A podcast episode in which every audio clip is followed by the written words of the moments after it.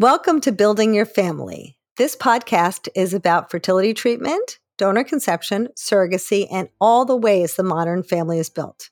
I'm your host. My name is Lisa Schuman. I'm a therapist, I'm a researcher, and I am passionate about helping people have a better journey to parenthood. And on this podcast, we are going to talk today with a very special guest. Her name is Chloe Melas. And if you don't know her, she was a correspondent on CNN and is now on the Today Show, which is amazing. But more than that, she's a very special person. She's done such amazing things and overcome so many hurdles, both in her personal and professional life. And I'm sure you've seen lots of information about her on the internet. And most recently, she has collaborated on a book with her grandfather called The Luck of the Draw, which is critically acclaimed, New York Times bestseller, amazing book. She does so much for other people, so much to advance understanding fertility treatment, understanding important issues. And today she's going to do exactly that with us. She is going to share with us her family building journey and some important things that we need to know about building building your family.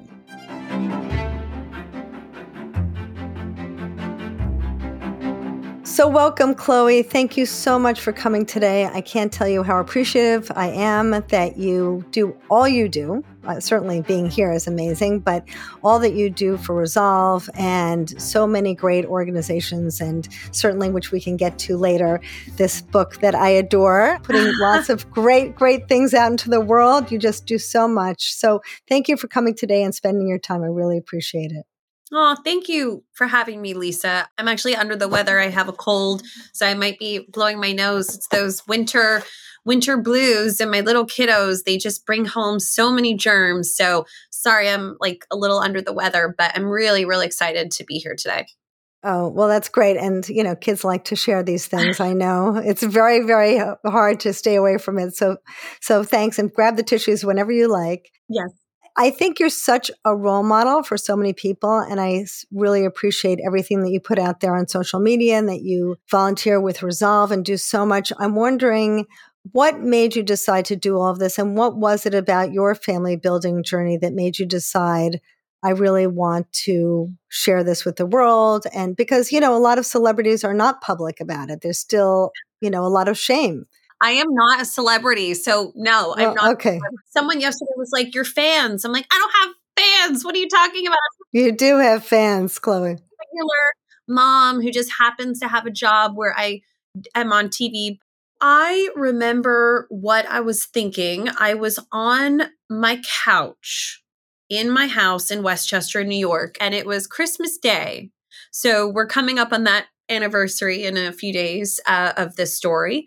And um, so perfect timing. And we had just done the gender reveal for my son Luke in the backyard with Brian's whole family. And we had just found out that, you know, we were having a boy, our second child.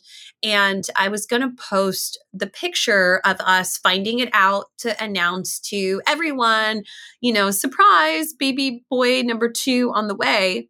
And I just decided to write this caption that said, despite what you're seeing, it was a really long journey to get here. And we went through IVF, not just this time, but we did it for our first child. Mm. It's this big secret I've been keeping that we've both been keeping. And I just said, like, you know, for everyone out there that's suffering, I can relate. And that was it. And I got so many messages from people. Brian, my husband, got so many messages because he was, had also said he had low sperm count. I all of a sudden was finding myself responding to strangers about, you know, what I was going through and people were telling me really personal stories over the next couple days.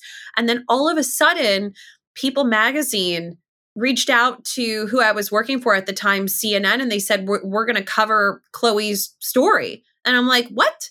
And then, like, Extra covered it. And then CNN decided to have me on TV to talk about it. And this is all within like a week of Oh my gosh. So now it's 2019 because, you know, all of a sudden it's the new year. and I started getting requests to go on podcasts. And that's when Alisyn Camerota, a friend of mine and an anchor who's at CNN, she's amazing. She was really involved with Resolve. And she was like, You really need to get involved with Resolve. And she invited me to Night of Hope, the gala. Mm-hmm, mm-hmm. And that's kind of the rest is history. Here we are, four and a half ish five years later and i've been the recipient of like advocacy awards and i would never have imagined that one instagram post would turn into such an amazing sense of you know responsibility but you didn't leave it there and say, okay, I'm just going to respond to the Instagram post. You said yes to all of those things to going public with your story, to talking about it, to being open about it as you are now. It's really incredible. Do you do you feel like there are any parts of it that you feel less comfortable with or things that really kind of still kind of turn your stomach? I just started sharing. I'm I am an open person, so that's very unlike me to keep a secret like that for so long.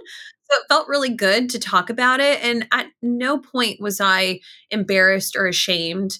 I was worried for my husband who was talking about like his sperm count and all of that, but he embraced it and he found this new community and sense of belonging. And then he ended up doing this amazing fundraiser. Like the following year in 2020, he raised all this money for Weill Cornell, raised, I think, $100,000 or something oh like that for IVF. I could be wrong on that number, but it did cover a few people's IVF cycles. I mean, when I read like on my Wikipedia page the details about my husband's sperm and stuff like that, of course, like it is very personal to read those kinds of things about yourself, but you know, I don't I don't regret it. I'm so happy. It's been so great meeting all of these different people and also, you know, learning all these different stories and obviously though we are lucky and not every story has this like beautiful bow at the end of children. Ivf doesn't work for everyone. So i've also learned that our story on like the richter scale of infertility problems that we despite what i felt was very traumatic the experiences i went through it could have been a lot worse I think there's, you know, certainly we can always say there are people who have it easier and people who have it harder. But one part of that, Chloe, was that you didn't stop, right? You said, okay, we have fertility issues. We've got to get to the bottom of this. And you continued to pursue it, which is so hard. And I think that's why your voice is so important out there to give women hope that they can keep going because, as you know, very often you just want to get in bed and pull the covers over your head when things get really tough. So, what were some of the ways that you kept yourself going in this process? Well, the first time around was just mm, so hard. It was really hard. You know, almost we almost got a divorce, my husband and I. Um it's hard to describe. It's, you know, I think I was like on the verge of some sort of nervous breakdown at that point when I started going through IVF because it had been so many rounds of IUI and so many, you know, different doctors, different clinics, and sort of just grasping for information and answers. And I sort of became like this fertility expert myself. So I thought, and when I was told by Dr. Reichman at Weill Cornell that IVF was the only option at the time, I saw that as the end of the road, death sentence. It's never going to work. It's only been bad news up until this point.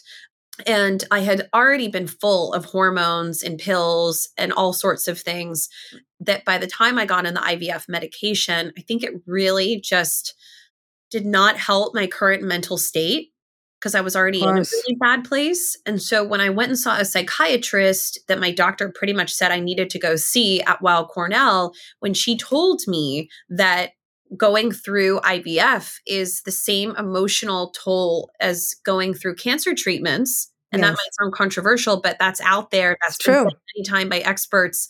Yes. Far smarter than me. I felt really seen and validated. And I think I sort of like turned the corner. And I think my husband was able to have, be more empathetic to me in that moment because he sort of felt like I'm going to all these doctor's appointments. What more can I do? You know, I can't take the shots myself, you know, and he was administering the progesterone shots for me at night. And then my it really ruined my pregnancy just because I was so nervous the whole time during the pregnancy. But again, you know, when I had Leo, and it was a successful pregnancy and a successful birth and he was a happy, healthy baby, mm. a lot of that started to dissipate and I started to feel better. And then some of that same trauma I felt the second time around with Luke, but obviously it was less maybe on a scale of one to 10, it was more of like a six this time because I already had one baby. I was already so grateful and I already sort of knew what to expect, but it was still tough. And the second time around, sorry, this is a long answer, but the second time yeah. around, I had, you know, less great results. I had less eggs. We had worse sperm. We had, you know, less embryos. And I never had any to freeze in either situation. So I always have people say oh. to me, oh.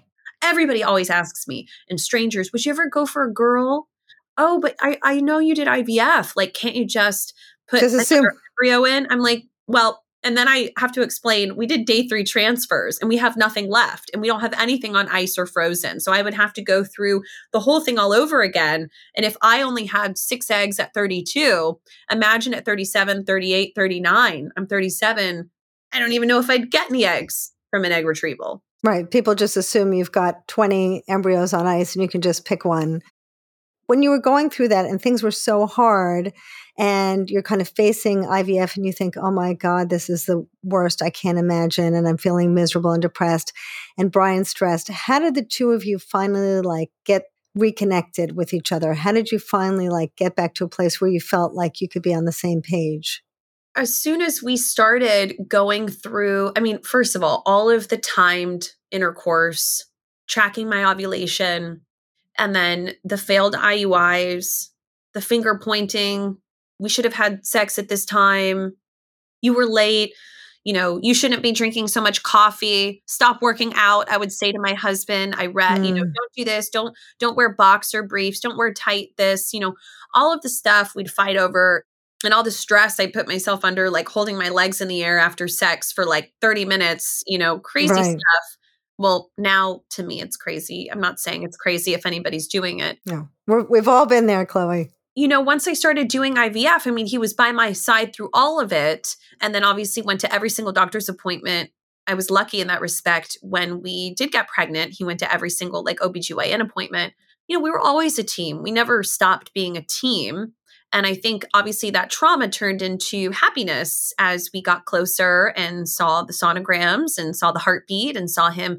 All these milestones were positive and positive checkups and then obviously preparing for the birth. So I would say that like slowly we got into a happier place. And then obviously like that bliss when we had Leo, our first child, you know, we never looked back and we never talked about it. We never really talked about it again. So you naturally started to reconnect because you were so close to start, you feel like. Yeah. And look, I don't think that we ever would have actually divorced, even if we couldn't have had children together. We would have adopted, right? Or we would have done mm-hmm. something else. I always would have had kids, no matter what, because I was destined to be a mom, whether they're my biological children or not. And I feel the same way for him. I think we were just in a bad place you know it was a tough time. It's not like we got lawyers and we were going to divorce. Right. i think you just say things when you're on the brink of emotion. Of course of course we all do. I've been through treatment myself and i was in the same place. I uh, completely understand. It was bad news after bad news after bad news after unclear diagnoses unclear testing, strange results. Doc, one doctor telling me, you know, this will work, IUI will work for you. Another one telling me that IVF is my only chance. You know, all this stuff, and then and then you're reading all these things that I should be eating and taking and sleeping and sleeping on this side and wearing socks and eating pineapple cord, all these things. It's just so much. On top of that, I'm working full time, and you have stresses of just life yeah. You know? And I had just started a new job. I had just started at CNN when all of this was happening. Oh. So nobody knew. I wasn't telling my bosses and my coworkers, but actually, I did start to talk about it with some of my coworkers, and they were all men, and all of their wives were going through IVF at the exact same time. Oh my gosh. I found this tribe of men.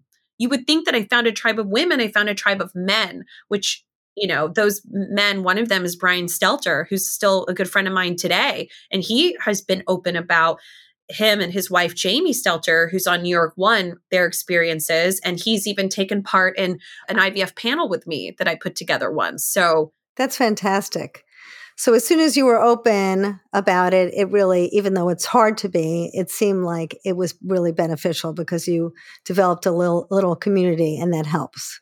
Yeah, I felt less alone. But again, like I felt less alone, but nobody knew. None of my friends friends knew, very limited family members knew. My husband's family didn't know about the IVF until we told them we were pregnant with Leo. And again, I didn't publicly say anything for a few years until I was pregnant with Luke, my second child. So then when I came forward, so to speak, publicly with Luke and our IVF journey for both kids, that was when the floodgates opened and I started interacting with strangers and this community and learning that, wow, I am really not alone. Yeah, you, absolutely. And that's so important for people to know. I think even all of these things that you're talking about, Chloe, you know, in the literature, we talk about the precious pregnancy being the pregnancy after fertility treatment, right? Even that is so anxiety filled because you just don't know. You're always waiting for the other shoe to drop how did you get through that? You must have been thinking through this whole process. You're holding this in and you're thinking, I want to have baby number two. And now I have to get through this whole pregnancy. And probably at some point, you're thinking, all right, I've got to get back to the fertility doctor. So when I had Leo, I was 30. And then a year later, I went back to my doctor, Dr. Reichman, and we jumped right into IVF. And when we were doing IVF, he said there's a chance we might need to cancel this because you're you're not ovulating on one of your ovaries. Your other one, I'm not so sure about how many eggs we're going to get during the retrieval. And I remember being on the phone saying, Well, we've already spent this money. This round of IVF was now out of pocket. Luckily, the first time it had been covered by insurance and I had maxed out now at this point. And so I was just like, well, we're already so many days into this IVF cycle. Let's just do it. Um, and thank God we did, because as cheesy as it sounds and as you know, unlikely as it sounds, when people say it only takes one, I hated it when people said that because it's like, you don't know what you're talking about don't even say that to me. Right. But no, it's really true. At least in my case, I had six eggs retrieved, four were mature. For everybody out there that's into the numbers game, I used to love yes. numbers on the message boards. So six were mature, six eggs retrieved, four were mature. We made two embryos. That's it. Two embryos with ICSI. One was considered like top grade, and the other was just not good. So mm. they recommended a three day transfer. I don't know if that's just because of my age, again, being under 35, no genetic predispositions on either side. And considering I'd already had a healthy pregnancy, we just took our chances. Yeah. And so then that was Luke. I'm glad I did that cycle. Oh my gosh. you never know. So did you feel like, oh my gosh, I mean, even just hearing your story, Chloe, like after Luke was born, you probably just like sighed this big relief, like, okay, that's hopefully behind me. I was just stressed all the time. I mean, I was stressed in the lead up to get pregnant with both of them. I was stressed while I was pregnant. And then having a newborn is obviously stressful. So yes. I feel like it's just been enormous stress and, and PTSD from from all of it. Now that Leo is almost he'll be, you know, he's six and a half and Luke is four and a half, you know, I have had thoughts about having a third child, but now the things I think about are not about the stress of IVF or fertility. It's my age now. It's not even about going for a girl. It's just about maybe wanting a 3rd mm-hmm. Now it's it now it's more about just this the safety of me and the safety of you know c- carrying a child because I'm 37 and I'm, you know, let's say I tried for a baby in a year or two, those are the things I think about. Like, do I want to have a baby at 40? Right. You know, and do I want my children to be 10 years apart, right? So those are the things that I think about now. It's less about the anxiety of doing IVF because I've done it. And also, if it didn't work, I think that I would be okay with that as well, given that I got so lucky with two. Well, you did. And also, you didn't. I mean, the first both of these experiences were really tough. It's not like it was easy for you, Chloe, and you just kept on moving forward and pushing. And what sorts of things do you feel were most helpful for you to feel like you have hope, to not say, you know, I, I can't take this anymore. I give up. Like, let's just go adopt or let's just go. You know, how did you stay in in the game? During the first cycle of all of this, when I was trying to get pregnant the first time, I didn't have anybody or resources to turn to. I felt really alone and incredibly depressed. So I don't really have great advice as to how I got through it the first time, other than my deep desire to have a family. And I just am somebody that doesn't give up. So I was going to just continue no matter what that led me to, whether it would be sperm donor, egg donor, to adopt. I don't know how that would have ended if IVF didn't work, but I wouldn't have stopped at that point because that's just not who I am. Right. And I know, you know, obviously there's financial obstacles too. I don't know what I would have done. I don't know if I would have taken a loan out. I, I don't, I don't, couldn't, hindsight's 2020. I don't know. Second time around, I was stronger based on having gone through it. But again, during both those times of my two infertility journeys to get pregnant or fertility journeys, now I feel like I would have a community because now I know about podcasts and now I know about Resolve and now I know about other people who have come forward with truly traumatic stories, right? I've seen people go public like Kim Kardashian with surrogacy. I've seen Chrissy Teigen share about her miscarriage and the issues that she's had to get pregnant. And so I feel like as I have evolved, I feel like other people have become more public and that's for sure. So the stigma is even dissipating in just the last few years. And there are a lot more resources than there were seven years ago when I was first going through this.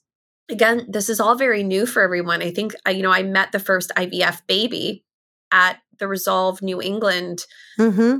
Weekend. I went up in Rhode Island and I met her. Oh, it's only like 40 years old. Yes there's still so much of a community to build and so many people to help and so much more to learn. So I don't really have great advice other than what worked for me is just don't stop. But that's easy to say. I mean, but what does that look like? I don't know what that looks like for everyone. There's a financial burden here, right? For the medication and for all of this is really expensive. And I was talking to somebody the other day that has done multiple rounds of failed IVF they're looking at surrogacy now because the egg donor, that hasn't worked either, the IVF with the egg donor. So, you know, it's all really expensive. And that's the worst part of it. It's so hard and really, really difficult in this country to not have some way for everybody to be, you know, more equal in that way. Fortunately, we now have a new designation from ASRM that fertility has a new title. And so we can look at fertility treatment for being for single people and gay and lesbian couples, which is great, but it still doesn't help us financially yet. And that's true. But even just going through it emotionally, I think is such a roller coaster that people don't anticipate and they don't expect it's going to happen to them. We all kind of grow up thinking when we want to have children, we'll have them. Right. And so I think just even the shock of saying, what do you mean I, I'm, I'm having trouble is so difficult. So I, I guess I'm wondering, and you know, Chloe, you, you mentioned that all these people are talking about it. You talking about this is also contributing to helping so many people because these voices are really important, right? For every time you speak about it, there's millions of people out there that don't feel so much alone. So I really appreciate that. And I'm wondering if you thought about it kind of, you know, years back, and I'm sure it's hard to kind of think about it now, but if you had to do it all over again, or if you could give advice to someone who's, let's say, in their 20s now, thinking about, okay, I've got my career, I've got my partner, I'm dating, I'm thinking about getting married, what would you advise them? What I know now, and I am no doctor, surprise, is just that I have something called low ovarian egg reserve, low ovarian mm-hmm. reserve, it means yes. that I don't have a lot of eggs. So you're born with a certain number of eggs. And yes. so every time you have your period, you are shedding eggs. So every single time you have your period, you have less eggs and your body doesn't make any more eggs. You are born with your amount of eggs and that is it. Okay. I didn't know that. Or if it was taught to me in sex ed, I never learned that. Yeah. I wish that they had talked about IVF and talked about the factoring sex ed, less about the fact that you're going to get pregnant if you have sex and be careful, which is important um, in STDs. I wish there was also a portion about you might have to do IVF and there might be problems. I wish I'd been prepared for that and known about it. And I would just say to everyone, if you're in your mid 20s or you're in a serious relationship at the point where you're thinking about maybe wanting to have children, or you're over the age of 25, I would ask your OBGYN to specifically test in blood work for your FSH levels. I think, believe that's what tells you your or AMH. Oh, and your AMH levels, mm-hmm. right? FSH yeah. and AMH, right? Mm-hmm. Yes. So I think that those are the two things to know and know where you stand. And I think, like, if you really want to be go extra credit here is when you get married or if you're engaged. I think that you and your partner, if you're in a heterosexual relationship, you should have both get checked. Your partner get checked for his sperm count and you get checked for your egg levels. If you're in um, a same sex relationship, you guys should get either your sperm checked or get your eggs checked if you're planning to use your own. So I, I just think that all around you should check. Yeah. That's wonderful advice. So I hope everybody's listening and doing that, and nobody really wants to think about it. That is really easy to check. That's not like genetic testing and things like that. So to have your OBGYN or someone check that out or go get your sperm checked, that's not going to break the bank. So that's easy to do. And it's and I'm not saying go freeze your eggs. I never did that. I know that's really popular now. I know a lot of companies are covering people to freeze their eggs, and that's great. I mean, would I have freezed my eggs knowing now I have low ovarian reserve? I guess, yeah, maybe I would have done that in my 20s if it was yeah, covered by not? my company. Why not? Yeah. But people weren't talking about that. Companies weren't talking about that, you know, 12 years ago or broadcasting that. I don't, I wouldn't have even known what an egg retrieval was. Right. So, yes problem. We have to talk about all of this now. Now I have friends who are 40 who are, uh, you know, single who are talking about how they froze their eggs a few years ago. How great, you know? So I, I think if you can get something like that covered by your company, it's a no brainer.